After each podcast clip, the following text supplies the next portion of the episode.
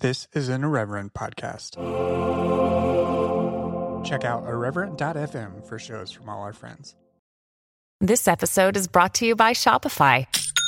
Forget the frustration of picking commerce platforms when you switch your business to Shopify, the global commerce platform that supercharges your selling wherever you sell. With Shopify, you'll harness the same intuitive features, trusted apps, and powerful analytics used by the world's leading brands. Sign up today for your $1 per month trial period at shopify.com slash tech, all lowercase. That's shopify.com slash tech.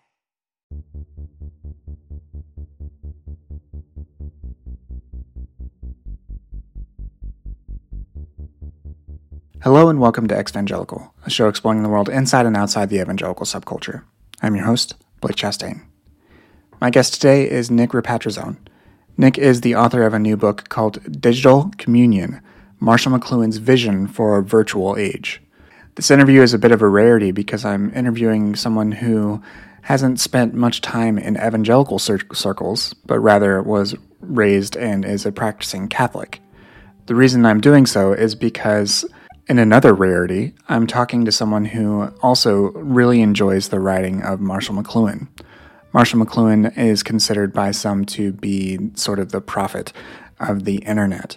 He wrote books like Understanding Media and The Medium is the Massage in the 60s and 70s and experienced a lot of popularity back then and has been since rediscovered time and again by uh, people who are fascinated with the effect that using media has on us.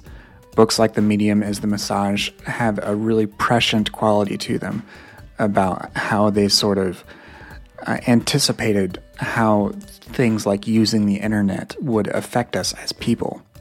And what Nick's book brings to the fore is how much Marshall McLuhan's own understanding of the world through Christianity, as someone who was raised as a sort of in a sort of vague Protestant, uh, evangelical, or Christian space, and was a later uh, convert to Catholicism, how that really affected the way that he viewed the world and affected the sorts of changes that he saw coming as a result of things like television and computers and what would eventually become the internet.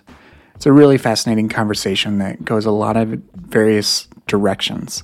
Marshall McLuhan's own writing is sort of hodgepodge and filled with axioms and things that don't necessarily connect.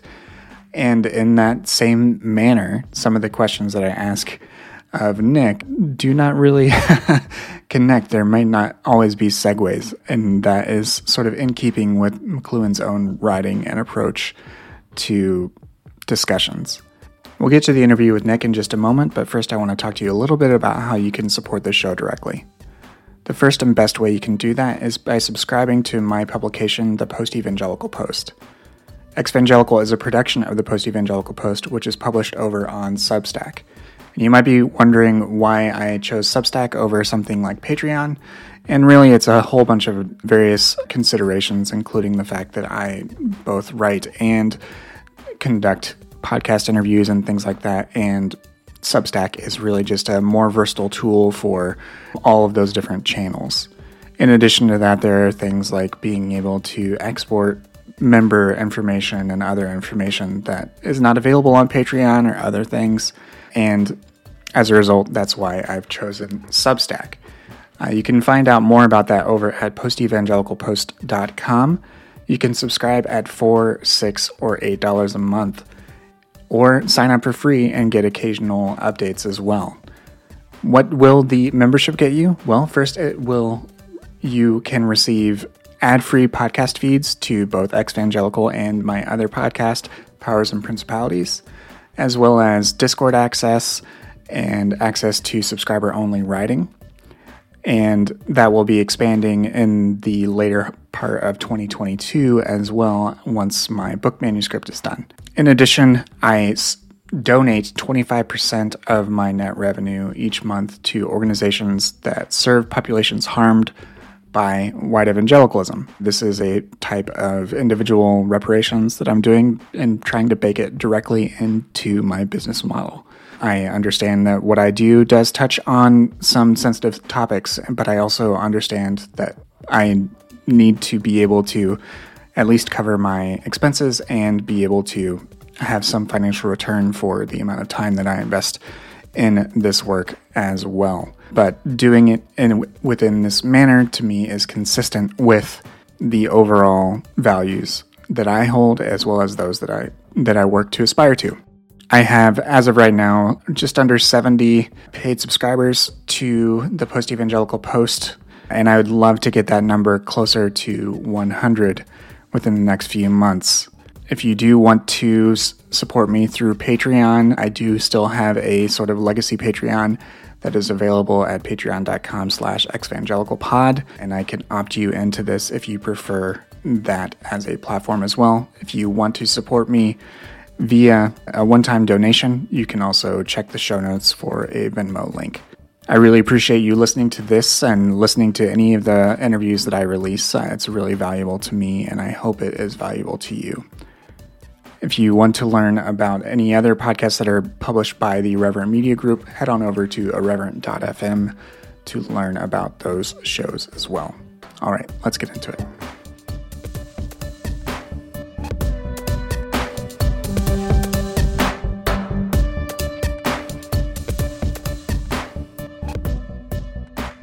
Hello, everyone, and welcome back to Exvangelical. My guest today is Nick Ripatrazone. Nick is a writer for The Millions, culture editor for Image Journal, and author of the new book, Digital Communion Marshall McLuhan's Vision for a Virtual Age. Nick, welcome to the show. Thank you for coming on. This is a actually a rarity. I'm interviewing someone who, to my knowledge, didn't spend a lot of time in evangelical circles, but I'm doing so for a very good reason. We're here to talk about Marshall McLuhan. Meghan O'Gieblin, who I interviewed previously on this show, mentioned your then unpublished book about McLuhan, and that really piqued my interest. We'll get into how we both sort of came across Marshall McLuhan and his work.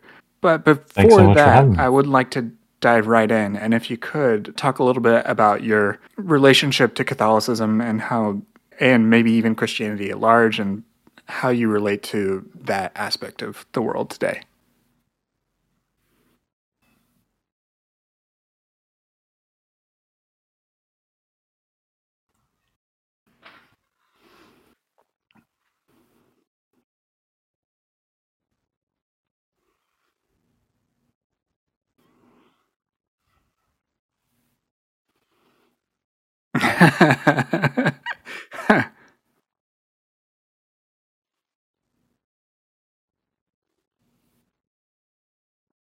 Sure. Yeah. I am a cradle Catholic, which, you know, in our, I guess, nomenclature means, you know, born into the church, come from an Italian family, and uh, have stayed in the church my whole life. My daughters go to Catholic school. My wife is Spanish and Ecuadorian, so this is like the World Cup of Catholicism kind of at this house right now.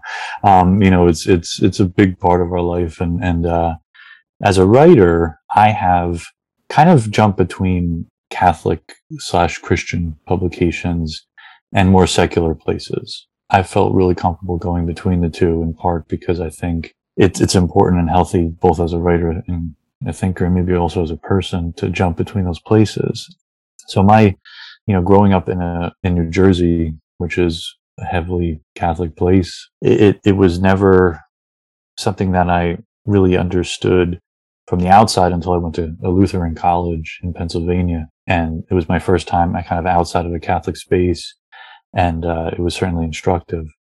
But I, in my own writing and, and sort of in my own life, am, am just very much drawn to the story of Catholicism and the mystery, and of course the art and literature kind of keeps me there. So Mm, hmm You mentioned just just then that you didn't you weren't really exposed to Protestantism until college. I I had the reverse, but it was I grew up in a very small town Protestant town in Indiana. I, I only knew one Catholic family, and then we moved to the suburbs of Chicago, which is much higher representation of Catholicism. So that sort of that sort of experience of of seeing the other the other side of there's other as other obviously uh, there's other Orthodox traditions and other things, but between the two, Catholicism and the 500 years of Protestantism within, especially within uh, the American context, are the two largest.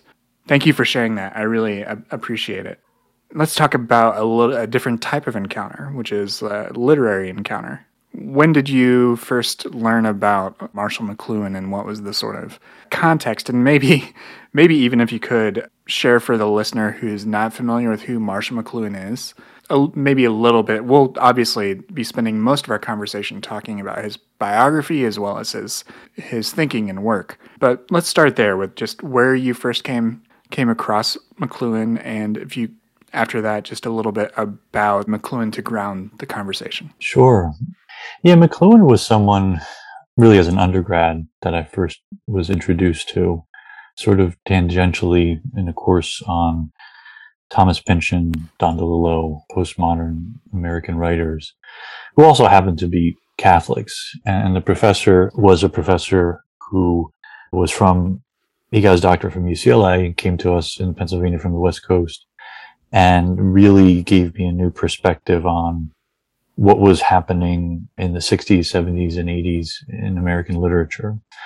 And McLuhan kind of snuck his way into some conversations, but I really didn't know much about him beyond kind of the, the aphoristic taglines, the, the sort of stuff that a lot of people have heard of. Medium as a message, global village, which are actually pretty complicated and, and paradoxical concepts, but, but sort of are pop and, and culture, I guess, in their, in their nature. So I didn't dig much into him as an undergrad beyond that initial introduction. But in the past 10 years or so, when I realized or start to realize the kind of religious underpinning of his work and how deeply religious he was. And at the same time, sort of this pop culture phenomenon. I'm always interested in sort of pop culture Catholics. I think there's sort of a, a unique, at the moment, popular Catholic presence. I mean, when I try to explain to people that Stephen Colbert, Lady Gaga, like these are pop culture Catholics who are deeply Catholic in their sensibility and who don't see, who see kind of the tension between like the personal self and the pop self kind of as generative, then it helps me think of McLuhan from that earlier generation. Could you elaborate on that a little bit? Because I, I think that would be really instructive for this particular audience because it is primarily evangelical and has a has a relationship that is very different than perhaps the Catholic one. So it might be a study of contrast there. As far as what you said about that pop, you know, pop in personal self. Yeah. So my, I mean, my kind of personal Catholicism is heavily influenced by what are known as the Jesuits, the Society of Jesus, and uh, it's it's you know Georgetown, um, Loyola, Boston College, like a lot of colleges have an affiliation with the Jesuits, and the Jesuits is a highly they're highly intellectual and, and art driven. So for me, Catholicism and faith have always been inextricable from storytelling, expression, art, paradox, sometimes uncomfortable tensions, you know, those sort of things. So I'm like definitely an Andy Warhol kind of Catholic in that sense. And, you know, so Andy Warhol for me was like the entry point to something called pop Catholicism, where you have an incredibly well known artist or writer or performer who is very much in the secular world and comfortable with it, but also in the Catholic mystical tradition. And they don't see those two things as being mutually exclusive. They actually find them to be the, the synthesis there. There's, they're generative. So even someone like Stephen Colbert, who is, I believe was a, a, Sunday school teacher in New Jersey up until recently, who's a deeply Catholic person and is a satirist and a performer and a comedian who has these moments of great religious introspection on his show that are sort of unheard of in, in, contemporary American entertainment. And they're not always patently Catholic, but they are certainly Christian and they're faith filled. So for me, I see in, in them this kind of unique way to approach the public self as being anchored in this maybe esoteric, mystical Catholic practice and sensibility. And for you know, it might not be true for all Catholics, but certainly the Catholicism that, that I come from and subscribe to find those two things as, as working well together. Thank you. Thank you for, and, and McLuhan uh, in particular was a, a, a later in life, well, at least at college age and around that time, he was a convert. He was raised, you have a, a quote that he described his upbringing as loosely Protestant. but then he, he, it was, it was more of a intellectual and academic engagement with some other Catholic thinkers that drew him to Catholicism to begin with, correct? Yeah. Yeah, as, as, you're right. He was his mom wasn't very happy when he told her via letters that he was thinking of uh, going over to the papists and uh, and she was she was a little miffed at that and he was as you as you note quite influenced by other Catholic converts. Gerard Manley Hopkins, the Jesuit poet, was, was sort of a defining light for him. And Hopkins' mom also wasn't too happy, so there's kind of a connection there. But, you know, Hopkins was an incredible poetic stylist, probably one of the most influential and, and innovative writers ever, I think, in, in his prosody and his poetry. And, and McLuhan was fascinated by him. And he saw in him a Catholic writer who broke with orthodoxy and did things that were quite progressive stylistically as a writer for his time. And while McLuhan was also interested in in Chesterton, and I think Chesterton was formative, McLuhan was especially drawn to uh, James Joyce, who is, I mean, for me, the most Catholic writer ever, but for others, maybe who are more skeptical, they think that his lapsed Catholic, which is somebody who sort of left the church, disengages him. But for me, you know, it, and, and certainly in listening to, you know, your show and hearing you talk about this, it's, you know, the distance doesn't mean necessarily separation, you know? Yeah. So, yeah. yeah, I think Joyce was someone that, that McLuhan thought was Catholic to the core and its paradoxes really anchored his, his quite fantastic writing. I want to pick out a couple of different things that that you point out in the book. One is something you already touched on, which is that and I think it may be it may be a difference between some types of Catholicism and some types of fundamentalist evangelicalism, which can be anti-intellectual. You write that rather than an intellectual vice, belief charged the Catholic thinker. And I, I apologize, I can't remember if that was a if you were making a quote or if that was that was that was your your writing. But that seems to be what animated McLuhan and what what also may have drawn you to the same sort of work that and and uh, literature that you study now. Yeah, because I think that I mean my my interest has been it, it, I guess it's a mixture of like coming from immigrant family, um, both myself and my wife. So there's like that folk kind of piety, and you know our house is full of like Virgin Mary statues and you know crucifixes and rosaries. Like my daughters have a rosary collection. Like it's you know you've got like that folk kind of piety, but it's also juxtaposed with the Jesuit inclination towards being in the world. That is not monastic, contemplative. It is it is part of everyday secular life. So I'm for the past 18 years I've been a a public school teacher of English. I work all day long with people, you know, young kids in a in a secular setting. We talk about McLuhan, talk about Toni Morrison, talk about you know all kinds of stuff like that. But it's you know, so my life as a teacher, as a writer, is in those spaces. So I think for Jesuit inclined Catholics, Catholicism is a place of open inquiry, and also I would use the word strangeness, and I use that word in a kind of positive way for art. I think art and religion at their best are really weird and that's sort of yeah. good, you know, yeah. like it's, it's, it's, it's, it's unusual. It's supposed to be uh, supernatural, like in the, in the truest sense of the word. It transcends the, the material. So for McLuhan, who was really trained as a, a, a scholar of literature, you know, his PhD at Cambridge was on the the satirist Thomas Nashe, who was a really kind of, I guess, dirty is the right word. Like he just wrote some crazy stuff, and and and you know, to see like McLuhan, who was this very look kind of like formal fellow, and and studying this this guy who who wrote he would talk uh, Thomas Nashe would talk about prostituting himself via his pen, like he was he would he would go out there in, in sort of wild places and but McLuhan thought that satirists and people who made puns and people who were comedic like James Joyce pushed the borders of language that they gave it they allowed it to stretch and for a Catholic, and this is not exclusive to Catholicism for sure, but for a Catholic, at least in McLuhan's time, that meant going to Mass in Latin. So they'd go to church and the priest would be talking in another language, not the language you talk at your kitchen table or in school. And that made it weird. It made it strange and it made it memorable and theatrical.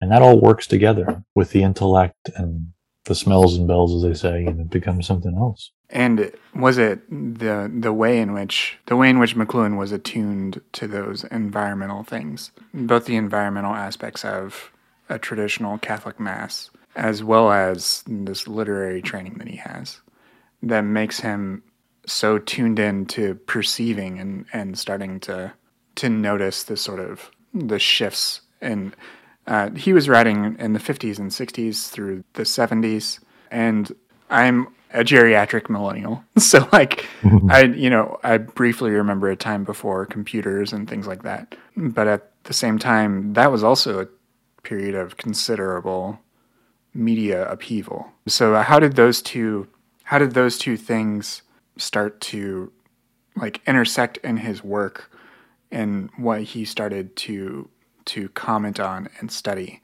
Because he, as you mentioned, he was he was trained as a literature professor, but then started this helped contribute to the beginnings of what is now media studies. Yeah, I, I like the, your usage of the word perceiving or perception because I think that is the key. He his first book was a Mechanical Bride, and I think it was published in 1951. It's this really kind of odd little book where he picked out print advertisements and studied them so closely that it's almost it almost reaches the point of parody. Like he reads into the layout of a, of a jewelry ad or like a, a woman standing in a, in a, in a sort of like a fashion magazine. And, and he just like so goes for it. And it seems like he's having a lot of fun while he's doing it. Like he's cracking jokes and stuff. And he realized that it was the wrong book for him to be writing, that he was writing of the mechanical world, which was really on its way out. And he was fond of uh, the word obsolescence, which means a little bit different than something that's obsolete. So it's not like the world that he was talking about was fully gone, but it was about to be. So when you have a time like that, and as you described sort of within your own life, there has been those obsolescence moments, you know, moving towards the digital world from the analog. Those are like the richest moments where we can really see what's at the heart of, of communication. So McLuhan went from the mechanical bride to looking at the ways in which our media transform the environment of our life. So his Gutenberg galaxy, understanding media, then leading to kind of like his high points of the mid 60s and the 70s. As you say, he fully became a media critic and he was a critic and a participant. Everywhere that you would look, Marshall McLuhan was. In every magazine that you could imagine, Vogue magazine had a feature on him and, and just let him write like 2000 words on his esoteric kind of view of the world. He had this incredible Playboy interview. It's one of my favorites of his. He was, I think New York Times did like 20 something stories on him in 1967 alone. Like people loved him and he was on TV and he was, Goldie Hawn had a tagline about him on her Laugh-In show and Yoko Ono and John Lennon interviewed him like it's the weirdest like mixture of I mean he was a superstar, but at the same time he was this older Canadian professor of literature at like a Warhol kind of pop show. Like he was so out of place, but that's perfect because I mean we're all out of place in our own ways, and he just realized the power in that, and that allowed him to be, as you mentioned before, his ability to perceive was sharp and he tended to not really make value judgments. He just looked and documented and wrote it down and inhabited those worlds. And that's what gave him a prophetic touch that other people didn't haven't really been able to catch. Yeah. And in my own sort of, so where I learned about McLuhan, oddly enough, was within the context of a class called Western Intellectual and Social History, and it was it was it was taught by what I now can name as like a Christian Reconstructionist professor. Very different type of environment to to learn about someone like McLuhan, but uh, even that professor, who definitely had a very particular agenda with the type of understanding that he wanted to instill. I remember being assigned understanding media and not really understanding it um, like not like not really understanding it as but then rediscovering some of his other work later and it is definitely he, he wrote and spoke in in axioms like you mentioned the medium is the message. Uh, you know a printing error led to the medium is the mas- massage which he thought was hilarious and he ran with it. And that was one of his most famous books with a incredible typographic design by his collaborator Quentin Fiore, and I'd yeah I'd I'd love to even uh, sort of McLuhan type style before we keep digging into some of the other parts of your book. Talk about some of those the sort of prescience of of a lot of some of some of those statements. One of them, um, let's start with let's start with the medium as the message. You mentioned like that that is a deceptively simple, deceptively simple statement, but I think maybe even within our social media climate now, it really rings true. you know, yeah. it, it, doesn't matter what is said as long as you keep tweeting and posting. like, yeah. You know, it, it's, yeah, and, and I, I like that you brought up our contemporary kind of equivalent. I think in, in that phrase, the medium is the message, its simplicity is, is true. Like the, I guess, simple interpretation of it and then the more complex clue and intention is simultaneously also true. So I think he he had an, elasticity to his metaphors that allowed him to to kind of reach multiple audiences. A lot of people, when they talk about the medium as a message, they kind of render it as, you know, if you text someone, it's not so much what the content of the text is, which probably most of our texts are, you know, forgettable at some point. Um, it's the fact that you're texting someone. Uh, mm-hmm. that, that's the, the, true thing that's interesting. And what McLuhan, who had to certainly explain this himself, because, you know, he found, he, he would be the first to admit that he was confusing as hell, sort of, and, and he's all right with that, you know? So, yeah, um, yeah. So what he explained was that he said that the medium as a message means that when we, whatever medium or media that we use, it it's the effect on us and our environment via that. So it, it is true that it's not important, the content of the text that I send. But what is important that I'm using a non-audio manner of communication and I'm using its own language. I'm using my fingers. I'm not using a keypad in the sense of like a computer. I'm using a handheld device. I'm probably dashing it off like between classes or you know in a rush. It's the surrounding environment that creates the true message and true experience. So when we think of it that way, and I think of, of Twitter, I think you mentioned Twitter before, which I'm fascinated by, reviled by simultaneously. It's just it's Same. it's the weirdest like space of my life, I would say. And whenever I think of Twitter, I think of in a in a spatial sense, like this long tunnel with a lot of lights on all sides and a lot of like wailing and gnashing of teeth, sort of like it's just a really loud place and a fast place. And, and I think if we follow McLuhan's vision, you know, it, it's healthy to ask ourselves, what has that done to our conception of language and communication, building of our own identity, rece- reception of other people's identities? It's done a lot. And I, I think that the medium as a message, as you say, is the most sort of popular McLuhanism, and yet it makes so much sense with that idea of the transformation of the environment. It really, really holds true. Yeah, one of the other things he writes in in the medium is the massage, and I'm sure in other places as well, is this idea that environments are invisible. He just, and even that, even that in and of itself is not something we always think of. And again, I am thinking of it within that sort of contemporary context of the way in which especially since the pandemic and and lingering effects of that, as well as the uncertainty that we all sort of face here in the United States and elsewhere in the world surrounding COVID safety. Our reliance on those things is is not going away. The other one that I, I feel dovetails into this and uh, is the the phrase first we shape our tools and thereafter our tools shape us. So how do you again with engaging with with with McLuhan's thinking there? How do you how do you see that playing out for us today? Yeah, if what, what social media has offered us is Um, another mode of communication, which we've always we've always desired multiple modes of communication in life.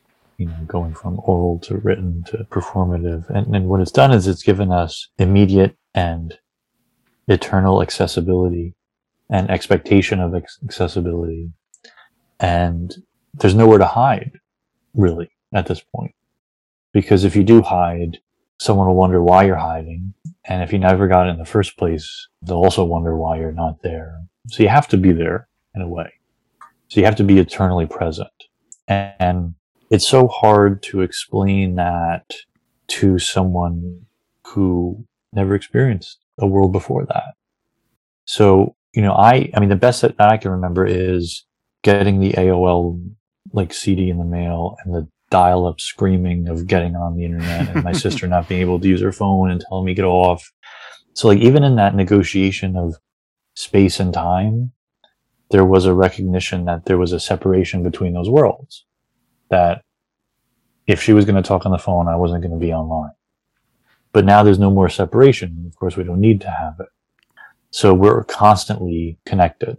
And then if we follow McLuhan's idea of sort of the media being extension of, of our nervous systems or these devices being extensions of ourselves, the ubiquity of these observations doesn't lessen like their efficacy. Like to say that a phone is an extension of ourself, and we've all heard that a million times, but it, it is an extension of ourself. I can't, I mean, it's on my desk. I don't know why right now. There's no function for it. It's turned over, but it's, it's there. And then when I go down the hallway, it's going to come with me. And I mean, that's McLuhan's fear. I mean, he, he was nervous that we would be taken over by these things. And I don't know how to turn it around. And I don't know, I don't know what the next step is. It's, it's a tough thing to get out of once you're in. Yeah. Yeah, absolutely. One of the other in, insights that, that he had that, that you discuss in the book is that, as you mentioned, it digital electric media is is an extension of our nervous system, which I think is why a lot of us, you know, if we get, you know, sucked in or whether you want to use words like addicted or or whatever, or you just use social media or you get into flame war online, you just feel stretched thin.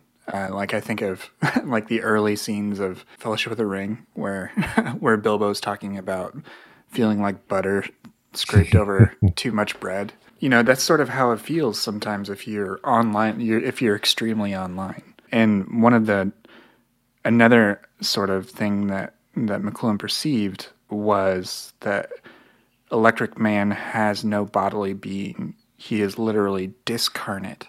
And to bring it back a bit to how his Catholicism informed informed these types of insights, how did this process of converting to Catholicism, continuing.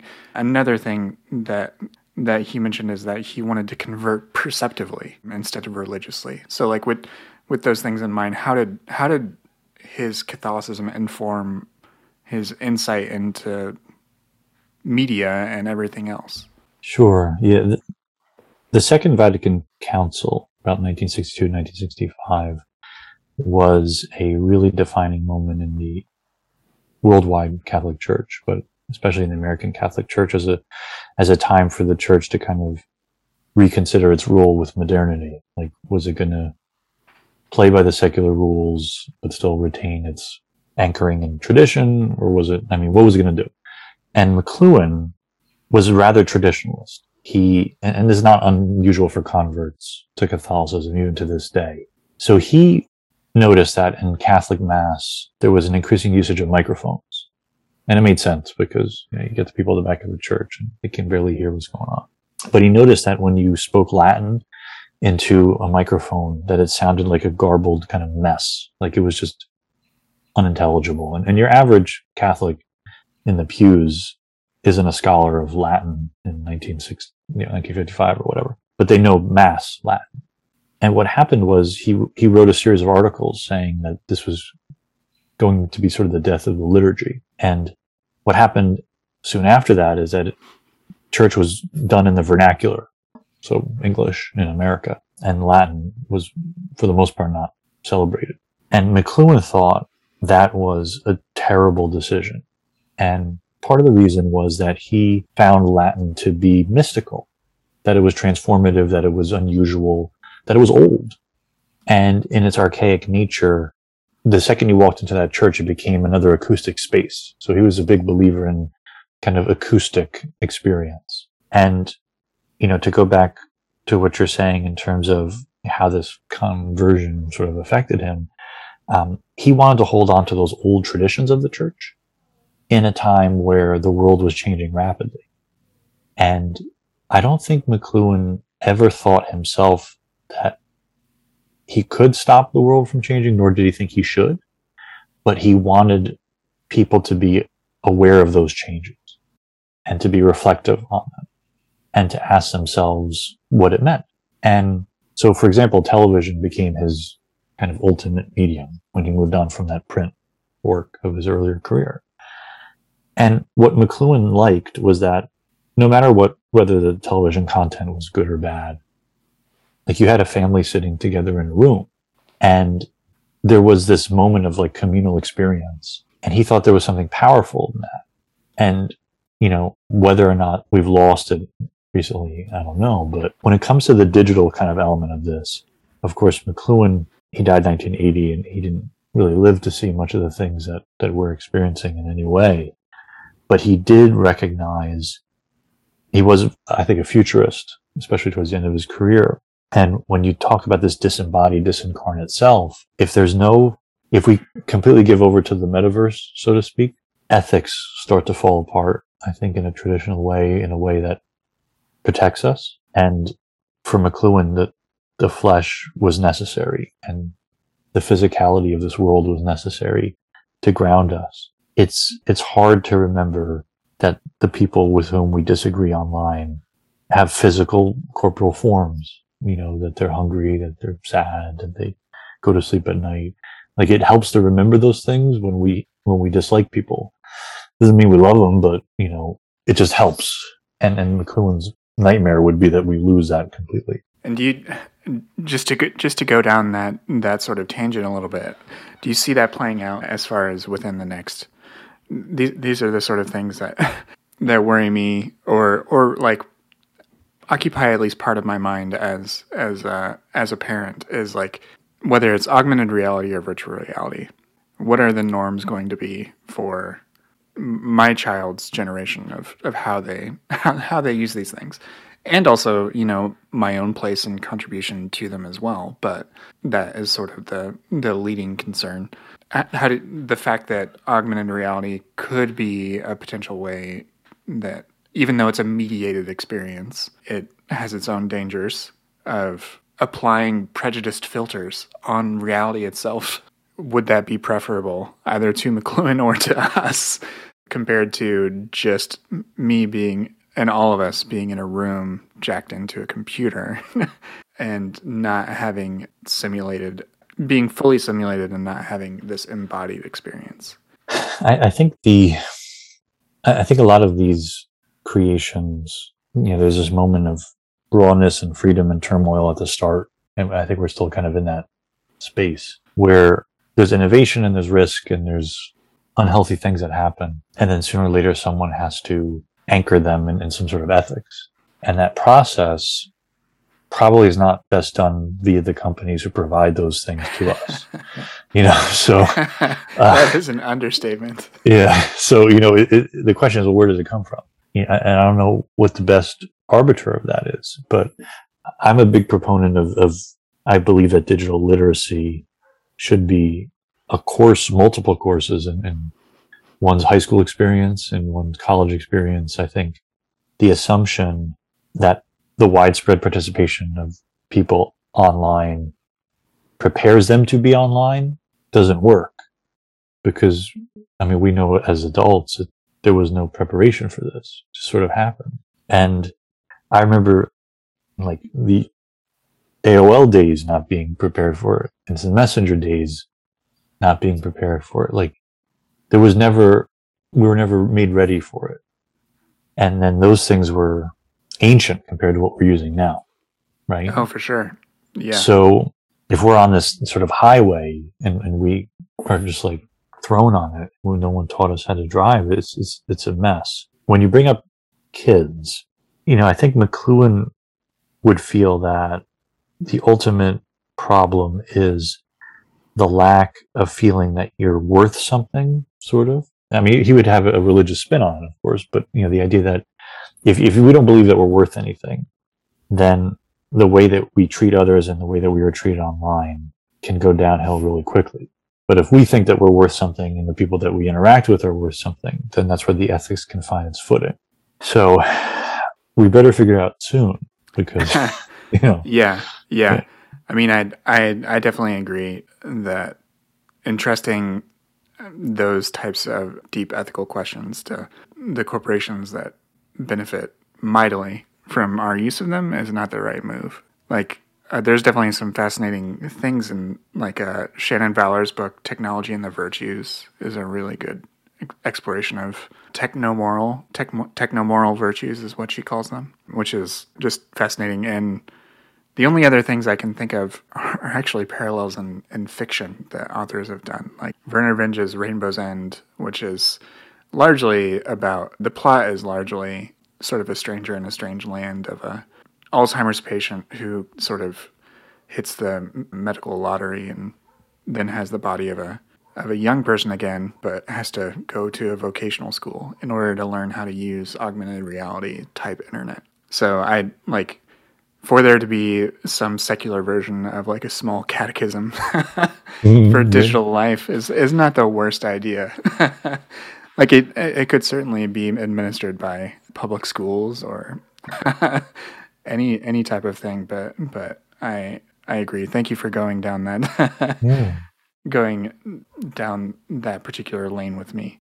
I I do want to backtrack and talk about one thing in particular about his some of his statements about the printing press and sort of how and about literacy and one of his sort of beliefs you you mentioned earlier that he was a proponent of auditory experience of acoustic space. And a lot of um, if you go onto spotify you can actually find the album the medium is the massage. And he he talks about you know in that it's basically a performance version of his book. And he he contrasts the sort of the linear aspect of, of writing, of printed writing, versus the sort of more scattershot world of, of the ear. But one of the things that stood out to me, and maybe this is my own background, he said, uh, you quoted his writing, that the new homogeneity of the printed page seemed to inspire a subliminal faith in the validity of the printed Bible as bypassing the traditional authority of the church and essentially that the nature of the mass produced Bible had the power of creating a new hypnotic superstition of the book as independent of and uncontaminated by human agency.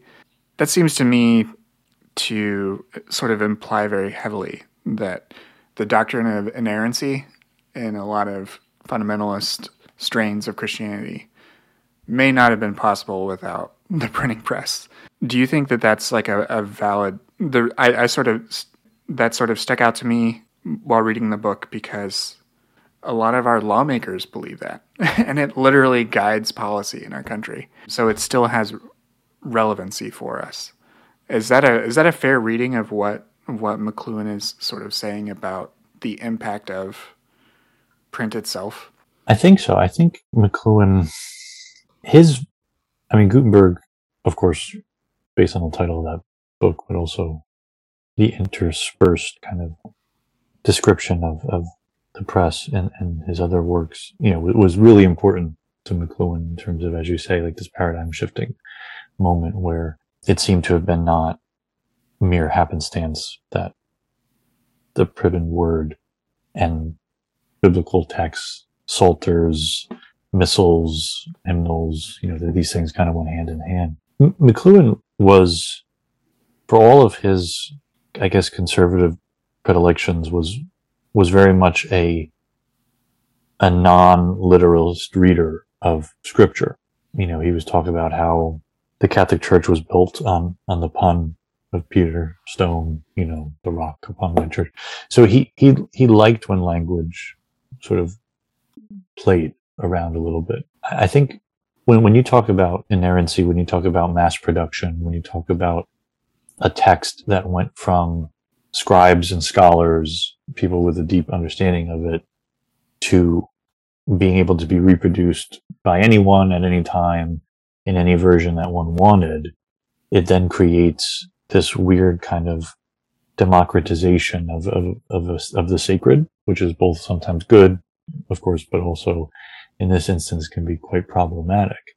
McLuhan, I think McLuhan was nervous about the fact that, I mean, he would, I mean, he argued in Gutenberg Galaxy and elsewhere that individuality went away with the print world in, in, in many forms, that, that we, we, we became this kind of uniform self, collective self that he thought was, was an issue. And that only when we got back to not exactly a primitive storytelling, but maybe more oral inclined storytelling of personable storytelling that we can reclaim kind of that individuality. I mean, when McLuhan converted, he was reading the Bible, the church fathers quite heavily. So he was, I think his son might have said that he was the most well read Bible knowledge. I mean, he had the best knowledge of the Bible of anyone he ever met. So for McLuhan, the concept of the Bible as the as a book or the book was was a useful metaphor. And in, in Catholicism, because that's really the only perception I have, biblical exegesis, literary modes of the Bible are something that is commonly spoken about. That it is seen as a text that is incredibly complicated and something that is handled via scholarship like that there's a deep scholarly tradition of this book, which I think I'm inferring from the way that you're talking about it in other traditions, that might not always be true. Yeah, yeah, absolutely. I mean, there is definitely an element of of personal interpretation, and there and there is also, but other groups, especially within different parts of evangelicalism, uh, which is my bailiwick, they they create their own method of developing that authority. But it is generally done with a, a number of assumptions underlying it. One of the one of the major ones is, uh, especially since you know the the reaction against German high criticism going all the way back to like the late 19th century, early 20th century is is the belief in the inerrancy going in in the inerrancy of the biblical text that there is no error and uh, that that becomes that it's a it's a completely ideological stance. So, but but yes, that is definitely present in in many parts of evangelicalism is the belief in the inerrancy, and that if if it is not inerrant, then all these other things are dependent upon it, which makes faith crises or going to college and learning about these things suspect to being damaging to one's faith. Yeah. so yeah. yeah.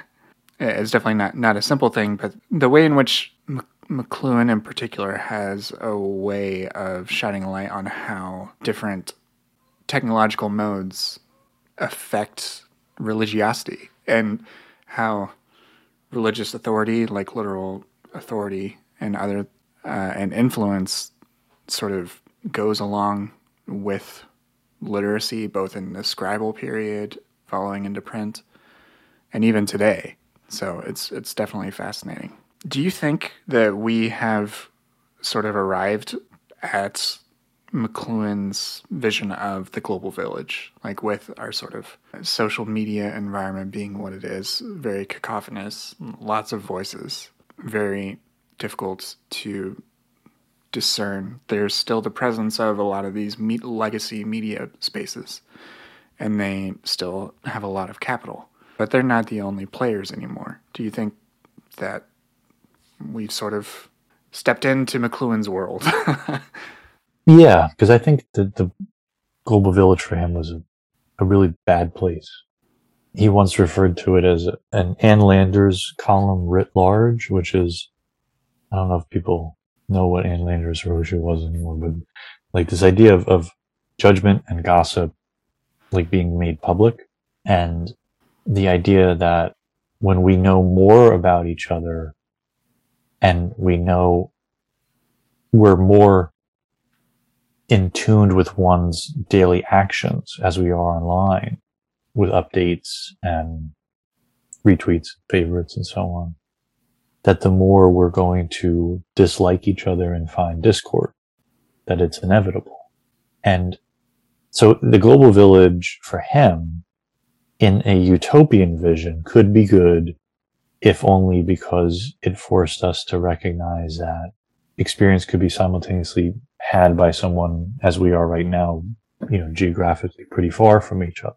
But the issue for McLuhan, who definitely in his religious vision of this was nervous it would be manipulated against us, that he ultimately thought the you know, tendency, for example, of people to fight on Twitter, why would it surprise any of us? You know, given the kind of the flamethrowers and we're in like that endless tunnel and there's no air, that it, we have to, we're going to fight sooner or later.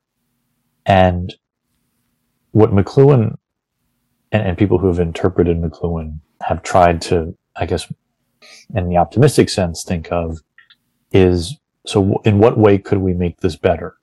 And in what way could we be online together, um, electronically connected, participating in each other's lives in sometimes incredibly deep ways. How do you make that healthy? I don't know because I think, you know, if I think of like a day on Twitter, someone will share a ridiculous kind of joke and also say what they're really deeply feeling in the next tweet. So why is this medium the place for both of those things? why don't other media in their life offer them that avenue? You know, so if this was 1950, 1960 in McLuhan's time, and you wanted to tell a joke or you wanted to say like your existential crisis moment, where would that information go? Well, I guess it would go in a journal, in a phone call, in a conversation with family member, friend, only newspaper writers and performers would project it to the public. So we've all become celebrities, faux celebrities in the sense that, you know, anyone could find our information. So we're all, we're, we're performers, but we don't know who the audience is. We're unpaid for our performances, but they're deeply personal.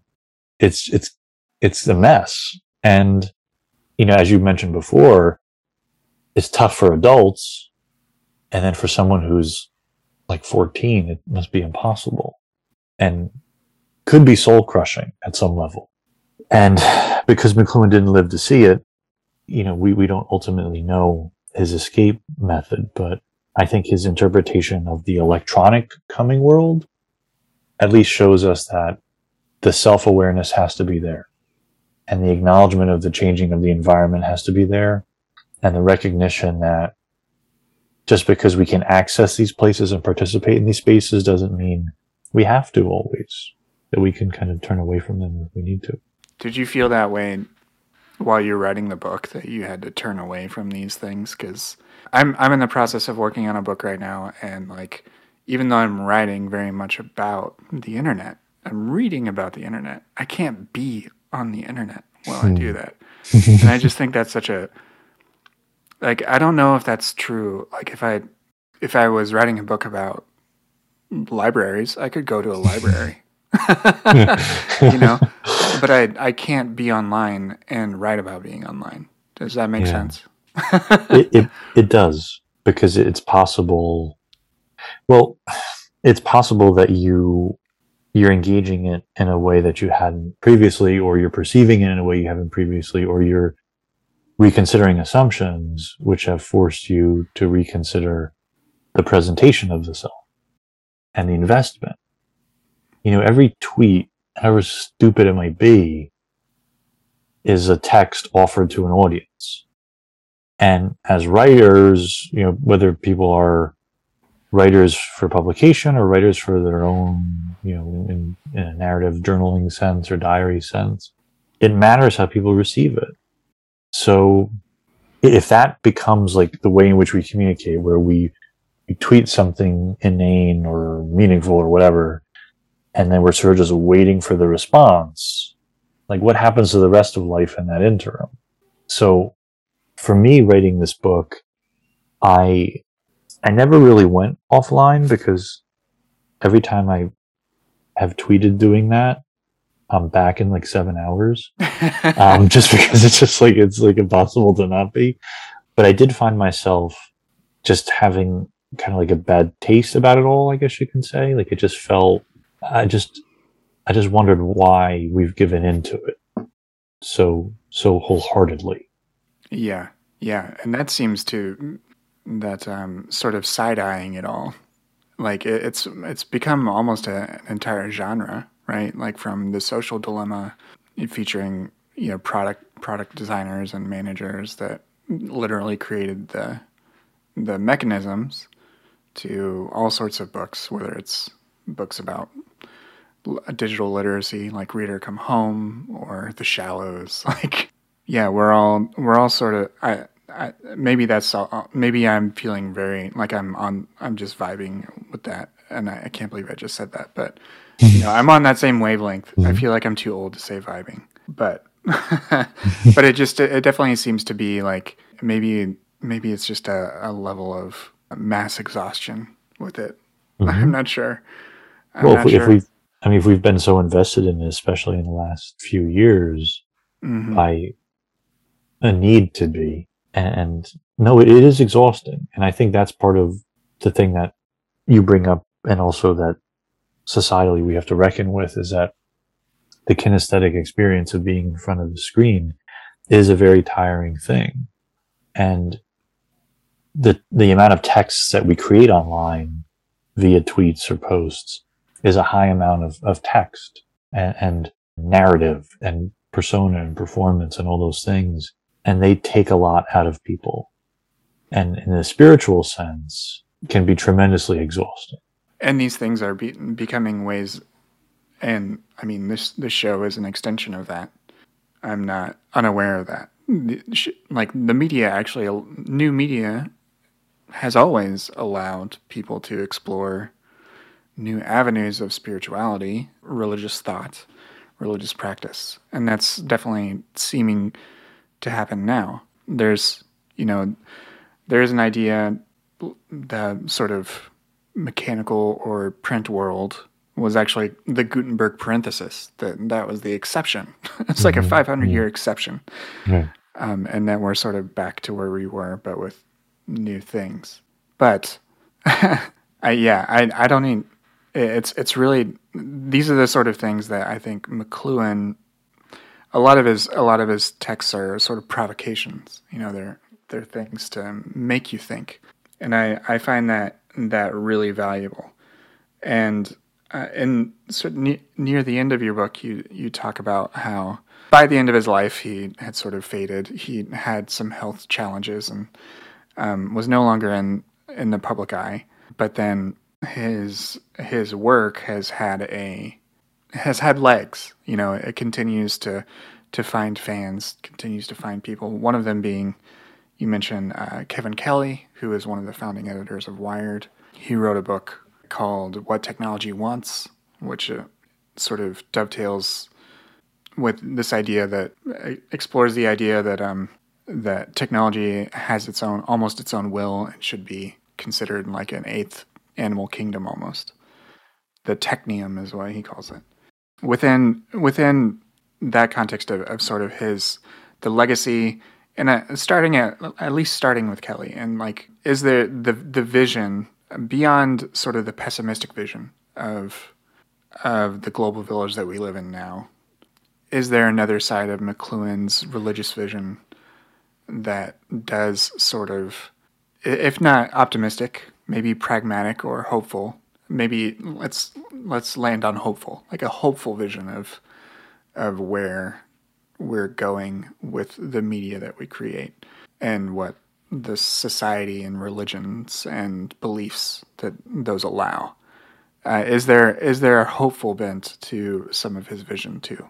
Yeah, I, do think so. I think every time that I, you know, my family watched virtual mass in 2020, 2021, we we were in McLuhan's best possible vision uh, of this kind of this sacramental encounter from a distance when it was impossible to do otherwise. I think that he forces us to think, at least in the Catholic Church, about what sacraments really are, what what if we believe in an incarnate vision of the world, if Christ is everywhere, why wouldn't he be online, like in the internet? Like why wouldn't it be there? Why is that a place that is closed to to him? So I think I mean certainly in terms of accessibility and reaching people for whom going to church is, is not physically possible or not physically advantageous, it, it opened up this option that I'm hoping people involved with the church and ministry will, will pursue. You know, I've heard from both ends of the spectrum. I've heard from people who want to get them back in the church physically as fast as they can. And I'm, I'm not immune to their financial concerns. But I also think that there was something almost magical about, I mean, it's like that image of Pope Francis and, and you know, in the square, that famous picture of him in like 2020 where he's almost alone in that wide open abandoned space. And it was, we weren't physically with him, but we were experiencing it at the same time when we saw him. And that unites people. So if, if so I think one of the tricky things with religion is that sometimes religious people want to be supernatural, but only to a point. They don't want to go too far because then, but to me, like if, if you're going to buy, if you're going to buy the big story, those other supernatural stories kind of connected to that. And um, an incarnational vision of the world, for me, goes pretty well with a digital vision done right. Um, it's another extension of the of the physical. It's another extension of the mind and, and you know when Kevin Kelly and others at Wired chose McLuhan as their patron saint, you know, putting him on the masthead of the magazine, writing articles about him in early issues. These were all, I mean, Kelly at that time, he grew up Catholic and, and some of the other editors were still Catholic. They knew what they were doing. They were, they were pointing towards a guy who was spiritual and religious and Eucharistic in his vision of, of what media could be. So for me, we shouldn't just kind of give up and give in, I guess. So I, I, I tend to not be as pessimistic as McLuhan at his most pessimistic. I just tend to be, I just want the self-awareness to be present people because I think it's very easy to not be self-aware online and to have it go badly quickly. But it doesn't have to be that way. I mean, just, it just really doesn't. And I know it's hard, for, you know, to, to make it the other way, but you know, it's worth it. Right, right.